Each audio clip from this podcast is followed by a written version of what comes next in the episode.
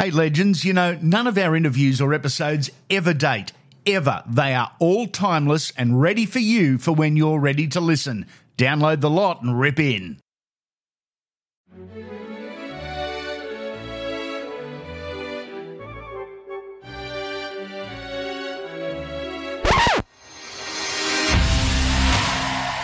at all times, listen to my commands at all times. Coach goes if you like. That's right.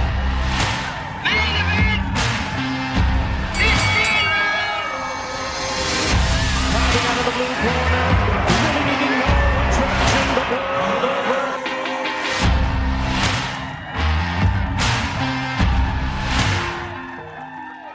It's a situation that we're becoming more familiar with, more accepting of, and it's about bloody time. A gay person should now feel more comfortable in telling their story, but more importantly, living their life how they choose without fear of repercussion. However, back in the day, it was sadly a very, very different story. We're one-on-one with the Dazzler, Kenny Dunlop. Ken was a professional wrestler in Australia beginning back in the late nineteen seventies in a locker room full of male testosterone and ego. It was a bloke's world. Ken, a gay wrestler in a straight world, was the industry accepting back in the nineteen seventies? Not really, no. It, it wasn't talked about. It was very, like, I kept it to myself, obviously, at the time. Like, I was only sixteen when I started training, and coming to terms with my sexuality at the same time as learning to wrestle was a pretty hard uh, situation for me yeah. to be in. And especially when you're at the gym, like, people like Casey Miller, um, all those sort of people, they're pretty rough, tough sort of guys. And even at the gym, they used to have a porno night once a month at the gym. And they wouldn't let me there because I was too young. And um, but they'd get in like six or seven pizzas, a couple of dozen cans of beer, and there'd be about twenty guys there at the gym having a, this porno night once, you know, once a month. And I'd get kicked out really early because I was underage. Yeah. Wrestling, scripted, yes. Entertainment, yes. We know the routine. But it was, back in the day in particular, a very blokey environment. Respectfully, as offending isn't my intent, but from what I've heard, the industry and the locker rooms were largely a testosterone overloader, a dick-swinging contest. Who's the toughest? Who's the baddest? Who's had the most women? Who's got the most money? It's a very different type of dressing room, I think it's safe to say. Oh, definitely. Back in the old days, a lot of the old um, foreign wrestlers would sit there playing cards, smoking cigars, and they'd be playing for money. Mm-hmm. And we were hardly, especially me being a young newcomer, was pretty much ignored, and we were sort of put way to the side. And, I mean, the guys were nice to us, but they just didn't include us. We weren't welcome into their into their group. And when I moved to Sydney, like two years later, it was still the same. It was it was pretty tough, and and some of the guys were really hard on us young guys. They used to beat the living shit out of us, um, and it was just to prove that they're number one, you're you're at the bottom. Like, and even training, I, mean, I remember Roy Heffernan asked to come down to the gym once as a favour, and I mean. And I don't get on very well, we never have, but I respected him as a wrestler. He's a fantastic wrestler. And he, he fractured my jaw training. He just belted me right across the face, and blood was dripping out of my mouth. And for two days I was really sore, and I ended up going to the hospital getting x-rays, and I had a, a hairline fracture of the jaw just from training. Just he just wanted to prove how tough he was. Ken, was it a secret life? Were you almost living two lives, one professional, one one personal, one and the two paths dare not meet? Definitely. I was very good at that. I, I can totally separate my life. I would go training twice a week. I'd wrestle once, twice, sometimes three or four times a week, depending on what the schedule was, and then I'd have my private life. And don't forget, in those days too, homosexuality was still illegal in New South Wales till nineteen eighty-two. So wherever I was going out uh, was illegal. And when I was in Melbourne, when I was only seventeen, I started going out on the, on the sort of scene down in Melbourne. Mm. illegal because I was under the age of, in those days, the legal consent for, for gays was twenty-one. So I didn't know that at the time, but every time I went out with, there was someone or did something, uh, it was illegal. So it, it was pretty ser- scary times. The early days in the industry, confusing, confronting, frightening, intimidating. I actually can't probably imagine the range of emotions and or frustrations that you would have been through. Yeah, it was, it was pretty tough. Um, most of the guys knew that I was gay. Mm. Again, it was never talked about. Um, I told all the young guys that I taught, everyone I taught, I told them straight out front in case there was a problem. And luckily enough, no one ever had a problem. I took different partners along to, to shows, and some of the guys met them and they were always nice and mm. civil to them. But the older guys, again, like, would look um, and just, yeah, they just ignored it. I did get abused once. Um, I'll never say who, who it was. It was someone I really respected. Um, at the time, because in the early eighties, perms were the fashion. Yeah.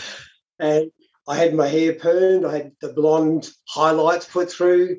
I had my ear pierced, so I was, I was really cool and with it. And I got into the ring and I forgot to take my earring out. And the guy just said, "Oh, you fucking faggot, your earring's in." And he leaned over and just ripped it out. Oh! And, I mean, it hurt like hell. Blood was pissing out of my ear. Um, but then the, the bell went and we just got on to our normal match. And not a word was said. And I I was a little take, taken back. I was shocked. Um, I lost a bit of respect for him that night, obviously, and it was never mentioned. And it's funny, during the match, Bobby Burns was the referee. He found both parts of the earring. And after the match, he came up and he, he actually apologised for the other guy, which he wouldn't admit himself, obviously. Mm. And he gave me the two bits of earring, but I never, ever wore earrings again. Professional wrestling in Australia, if you remember the nineteen seventies, well, you'll remember it was an institution. Festival Hall was sold out. Uh, midday Saturday was our favourite time of the week. Joe the Gadget Man packed away his tools on Channel nine. Then after the commercial break, it was King Curtis, Big Bad John, Ronnie Miller and the like. But in the late seventies, early eighties, the industry very much disappeared in Australia. Unfortunate timing for you, because you would have grown up on all these memories, but it was a memory. It wasn't reality. It was an awesome memory. As a, a kid, I loved the wrestling. And, mm. and when we moved to Melbourne in, I think it was nineteen seventy-one, I think, Mum and I went every Saturday night to Festival Hall. And quite a few times I went to the T V tapings at Channel nine yeah. in, in Richmond in those days. And then we'd rush home on the tram because it used to be taped at ten o'clock in the morning and they'd show it at midday. So we'd rush home to see if we were on the T V as well. And, yeah, it was it was great times. It, it, I had my first match in August nineteen seventy-eight and World Championship Wrestling finished in December nineteen seventy-eight. The Melbourne scene was still pretty good. The clubs, yeah. It was mainly like uh, Italian clubs and shopping centres. Shopping centres was a big business down in Melbourne at the time. Sydney was a better organised and more work. So I came up here for a trial match with Steve Rackman once mm. and he offered me much work as he'd give me. And so I moved to Sydney and the club scene up here was fantastic because you had Steve Rackman, Larry O'Day, Ron Miller, Roy Heffernan all promoting shows. And there was at least... I said, like, at least three a week. Sometimes you can have six a week, just dependent on the week.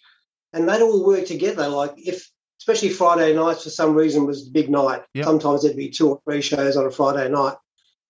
Roy would ring Rackman and say, "Look, I've got, I want Kenny and Wayne," because because we were the new young guy. So so Roy would have us maybe on first match at his club, then Rackman would have us on a later match at his club. So we'd wrestle, tracksuit, jump in the car, and zoom, zoom straight over to the other club. And That was that were great days. Certainly. Well, you mentioned Roy Heffernan a couple of times, the fabulous Kangaroo.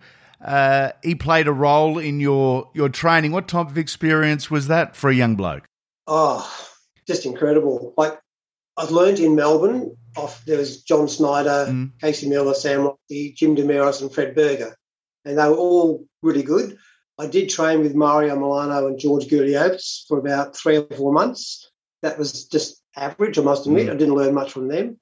But when I moved to Sydney, yeah, Roy Heffernan uh, was was taking the classes, and oh, I mean, he's just a brilliant man. His mind was absolutely incredible, and he became like a second father to me. Mm. Uh, we were that close, and I trained with him twice a week. Saturday mornings we'd go training at different police boys clubs, and then we'd all go back to Roy's house and have his wife Joyce would cook us a bit of a lunch, then we'd get on the booze all afternoon, and he'd tell us all his incredible stories, which was just amazing. Before wrestling became mainstream, well before pay television, a worker was able to travel extensively throughout a, a territory system if they were good enough. Where's your wrestling taken you? It, it, because it's not just Australia. No, I went over to, to England. Um, I nearly had the chance for Canada. It was all going really well. We were all lined up to go. And I think it was two weeks before we had the deal, um, Stu Hart rang me up and said they were closing down. They got bought out by Vince McMahon. The promotion was closing. And we were absolutely disgutted mm. and devastated. Um And I kept trying, because in those days, again, it was harder than it is today because there weren't as many promotions, obviously, yeah. around the world in those days. Plus, you had to send videotapes, and because there was no emails, there's no computers, you know. So I, I sent off every year. I'd send off about ten or twenty videotapes uh, with letters, and I'd, I'd get Roy Heffernan to write letters. Steve Rackman wrote letters for us. I even had a, a an offer which was fantastic from Mister Lou Thesz himself. Wow.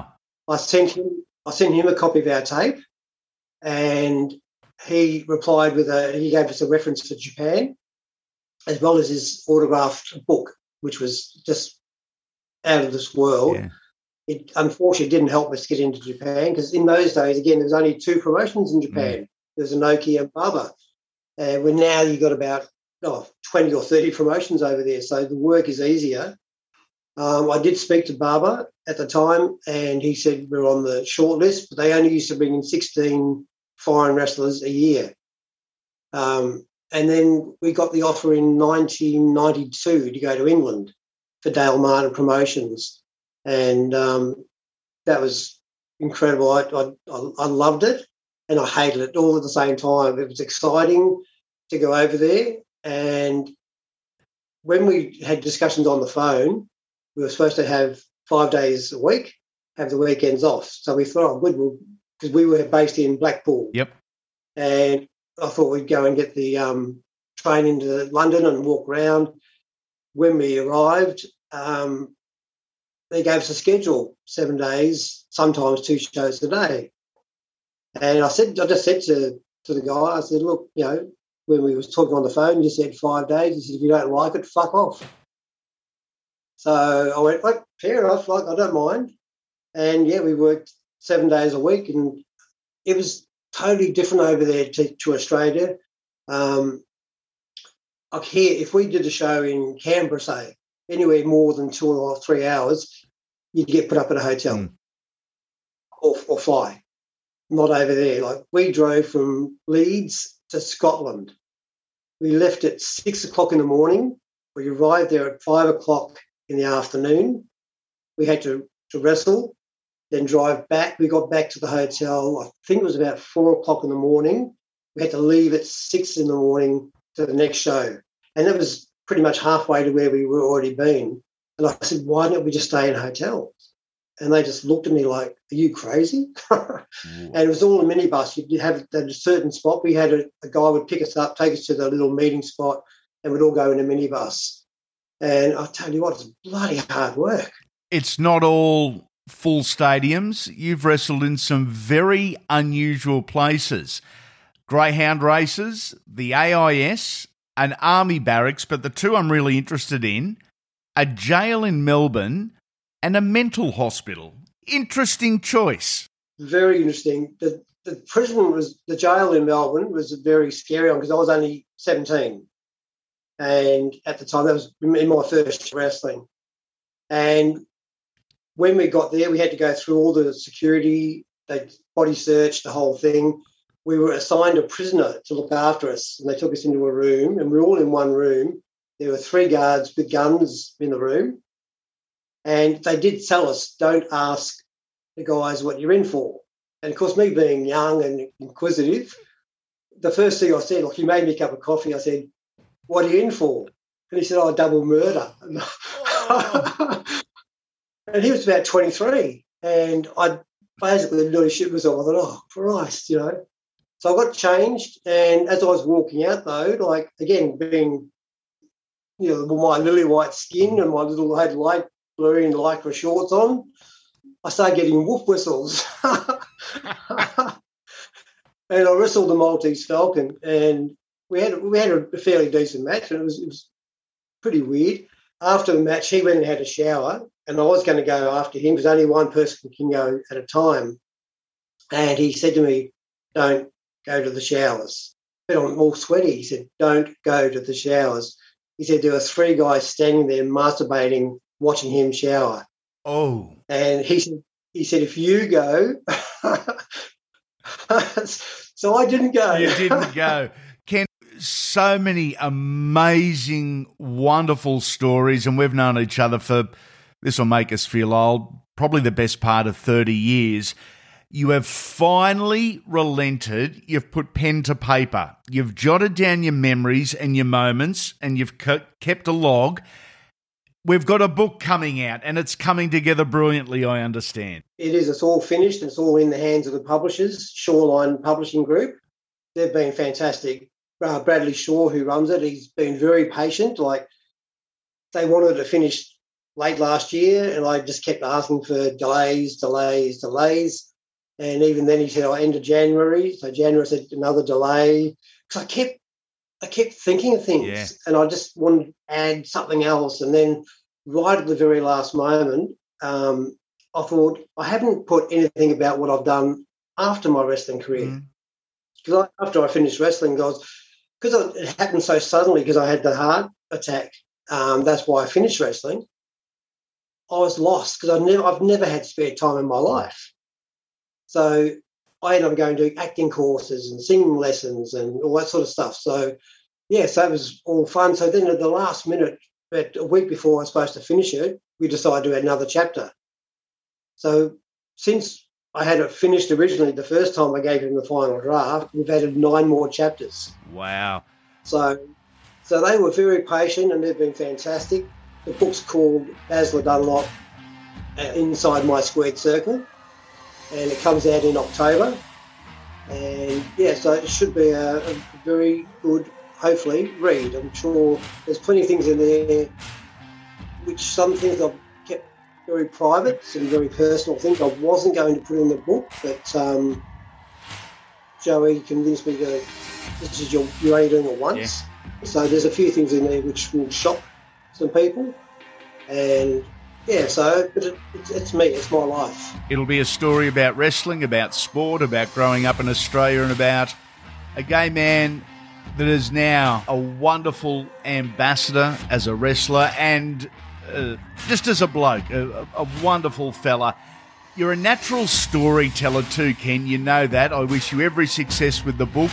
I'll certainly update our unfiltered listeners on its progress uh, for later in the year. It's been a pleasure having you on and sharing your wonderful story, mate. It's been fantastic. Thanks for, thanks for, thanks for the opportunity.